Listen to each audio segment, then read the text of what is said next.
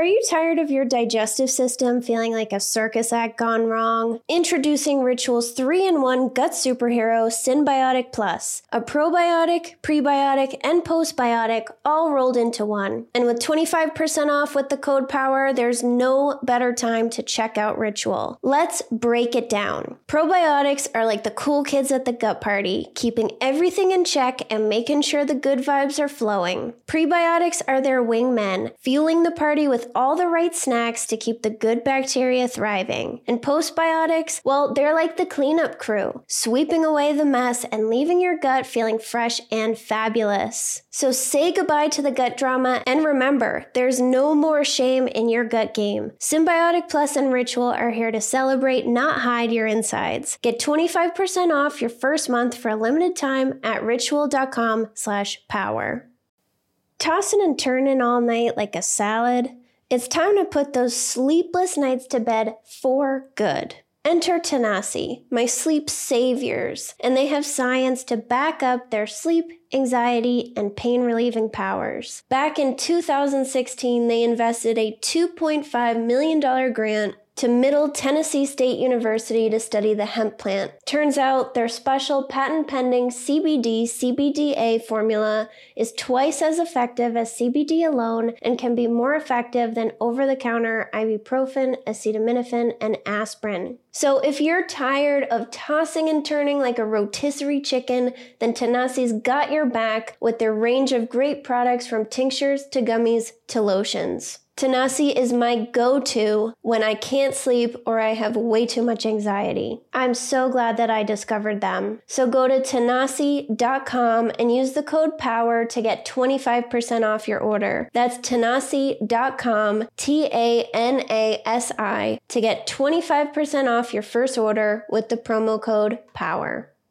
Sober Powered is sponsored by BetterHelp. I was a stress drinker, and I thought if only I didn't have so much stress, I wouldn't have to drink this much. But do you know why I had all this stress? Because I didn't have the skills to take stressors off my plate, so they built up and wore me down. Some stressors are big and others are small, but carrying around 25 minor annoyances is going to have an impact on you. Plus, did you know that alcohol messes with our stress response system and decreases our ability to handle stress? It makes small things seem like a much bigger deal. Learning how to manage stress and take things off my plate has changed my life. I'm calm, I'm less reactive, and I believe that I can handle whatever comes my way. I feel proud of the way that I handle things now. You can get there too. Get it off your chest with BetterHelp. Visit betterhelp.com slash sober to get 10% off your first month. That's BetterHelp, H-E-L-P dot com slash sober.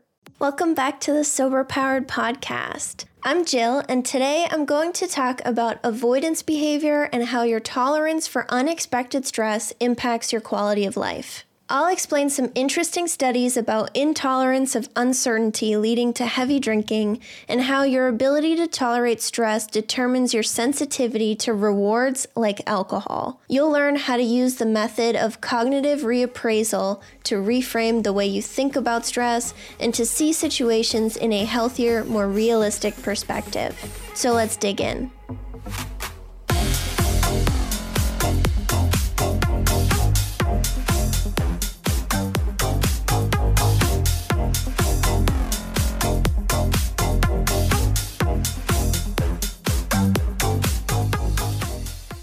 Avoidance behavior has been found to play a role in maintaining anxiety disorders by preventing the person from seeing the truth about their fears.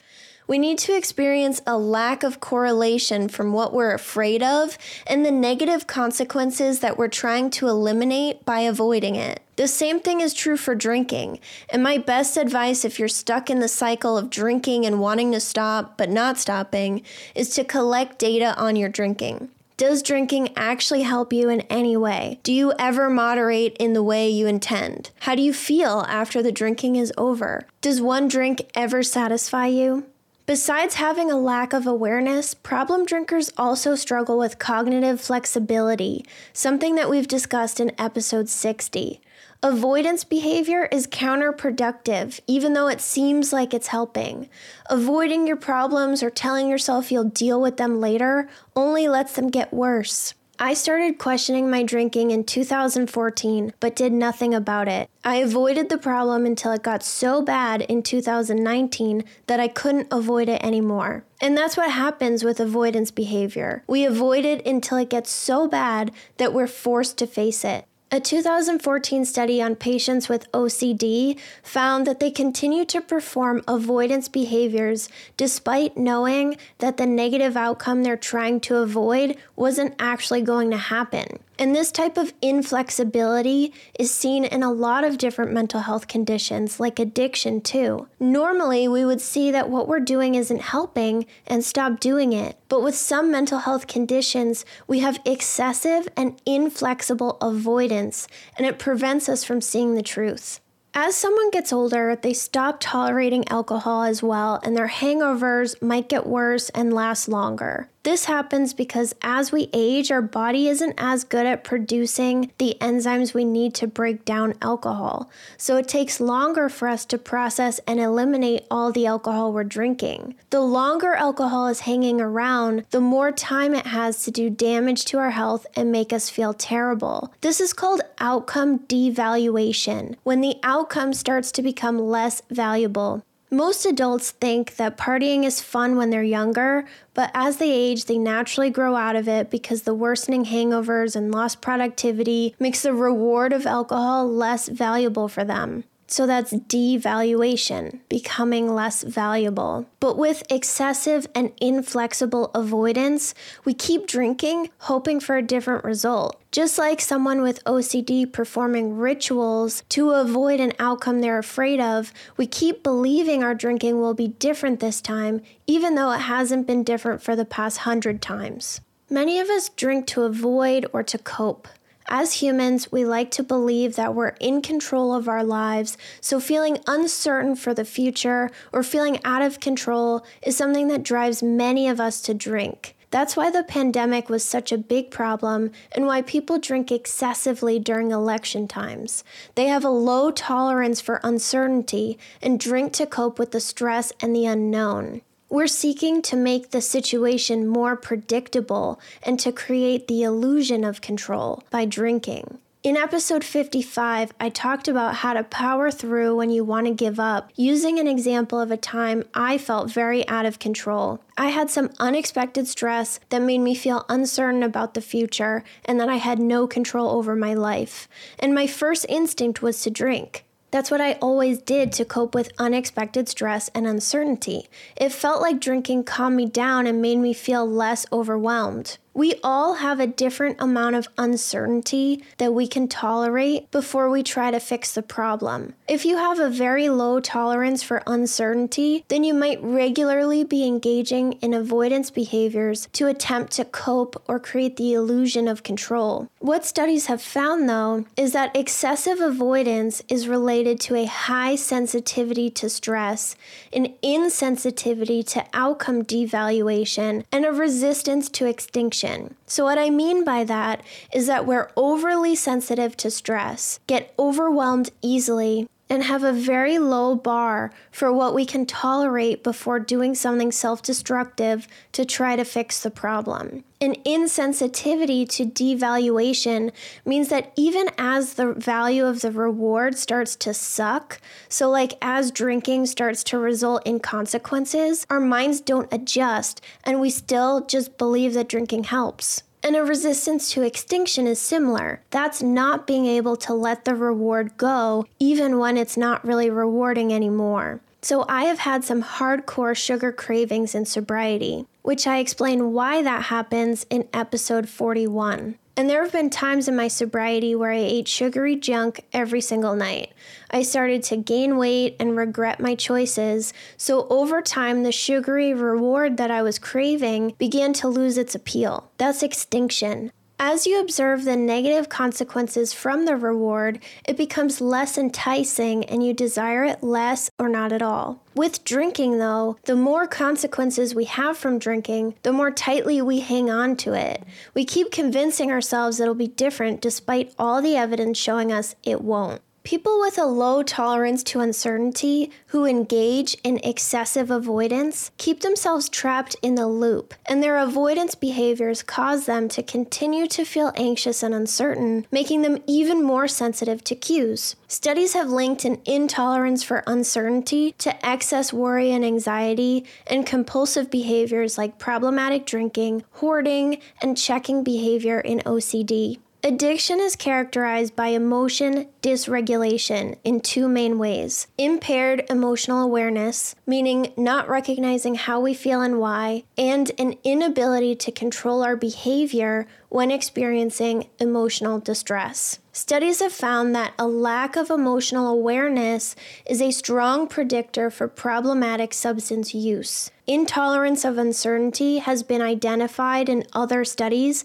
as a vulnerability factor for emotional disorders. People who can't tolerate uncertainty also struggle to identify which emotions they're feeling, so instead they feel overwhelmed and out of control. There have been some studies that found a link between intolerance of uncertainty and drinking to attempt to manage or avoid negative emotions. A longitudinal study published in 2022 followed young adults for three months during the pandemic and looked at coping strategies in response to the pandemic. So they found that people who struggled with cognitive reappraisal also drank more alcohol. Cognitive reappraisal is an adaptive coping strategy where we reframe what is going on and look at the evidence that we have. It's a strategy that people use when they recognize that their thoughts are falling into a negative pattern that's unhelpful. They did not see a strong link between intolerance of uncertainty and drinking more alcohol and concluded that this could be because when intolerance of uncertainty is very high, participants did not want to drink because they didn't want to feel more out of control. This study included 200 participants who were 18 to 25 years old, so this is a small sample size. And I think if they included older participants too, like 25 to 45, they may have seen a stronger link for intolerance to uncertainty and drinking. Cognitive reappraisal is an important technique that we all need to learn. So you'll hear it described in the personal development world as having gratitude. But for many of us, including me, being told to have gratitude when things are going badly in your life makes us just want to throw up and roll our eyes. Toxic gratitude tells us to be grateful because some people have it worse, but that just doesn't work for a lot of us. So, how can we learn to reframe what's going on without doing gratitude? About 10 years ago, I was in a PhD program and it wasn't a good fit. The department had more first year students than anticipated, and they were $90,000 above budget because they were funding us. So, to make up for that, they decided to take away three people's funding for their second year, and I was one of the students that was targeted. I hadn't been happy in this program, and I wasn't doing my best work because I was mostly concerned with getting thin, and I had just started drinking that same year. I decided to leave the program when they threatened to take away my funding, and the chair of the department told me, No one has any confidence that you will succeed. And by no one, he meant like all the professors that I admired and looked up to in the department. It destroyed me, and it's one of the most painful memories in my life. The way that I responded to this, of course, was by getting day drunk every day without eating for a month straight while I figured out what to do with my life. Drinking like that didn't help, and this feeling that people that I admire think I'm stupid has been triggered a few times since that moment. And every time it gets triggered, my first instinct is to drink. But now I can reframe this and see how I contributed to my lack of success in the program too. Before, I was always blaming everyone else for my problems, but I have responsibility over my life too. The way I think about this now, and this is the reframe, is that the program was not a good fit. But I could have been more successful if I pushed myself and if it was my main passion and focus. But instead, I was more concerned with being thin and drinking with my colleagues. Sure, the way that they went about threatening to take away my funding was awful, but I could have been a better student and made more connections with my professors, so they thought more highly of me. I think I am capable of getting a PhD, and what that professor said to me was horrible and completely inappropriate. But I do recognize how drinking every day to cope didn't actually do anything for me except keep my pain alive for longer. Luckily, even though this program caused some trauma for me, I did meet my husband there, so it was worth it in the end. I didn't reframe this experience until many years later, so don't expect that bad things happen and you can instantly have a positive or neutral perspective about it. For so long, I blamed all of them. It was their fault that I didn't do as well as I could have because the way the classes were taught and their priorities.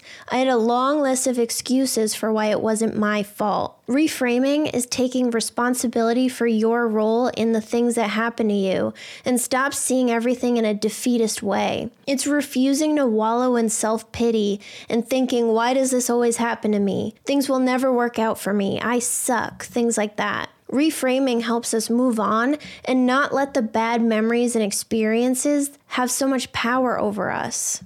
So, something I've learned from this process is that my instincts usually suck. When I'm triggered, my first thought is to drink, and then my second thought is to never eat again for the rest of my life. It's really consistent. When something bad happens or I feel like people may be unhappy with me, I always beat myself up over it and shame myself. It takes time for me to move from that kind of thinking into a healthier perspective. So, after practicing cognitive reappraisal for a while, now I'm pretty good at doing it. But what helped me is asking for other people's opinions on situations that upset me from someone that I trust but someone who isn't affected by the situation. So they can tell me if they think I'm overreacting or misinterpreting something. And I do this before I respond to the situation. So if you're looking to work on your perspective, you can ask people that you trust their opinion on situations before you deal with the situation. So try to stop reacting to things in the exact moment that they happen and pause and wait to figure out how you actually feel about it and what's actually going on. So it's a process, and perspective is really important. And if you enjoyed this episode, I would really appreciate if you would share it with someone or rate and review the podcast. And I will talk to you next week.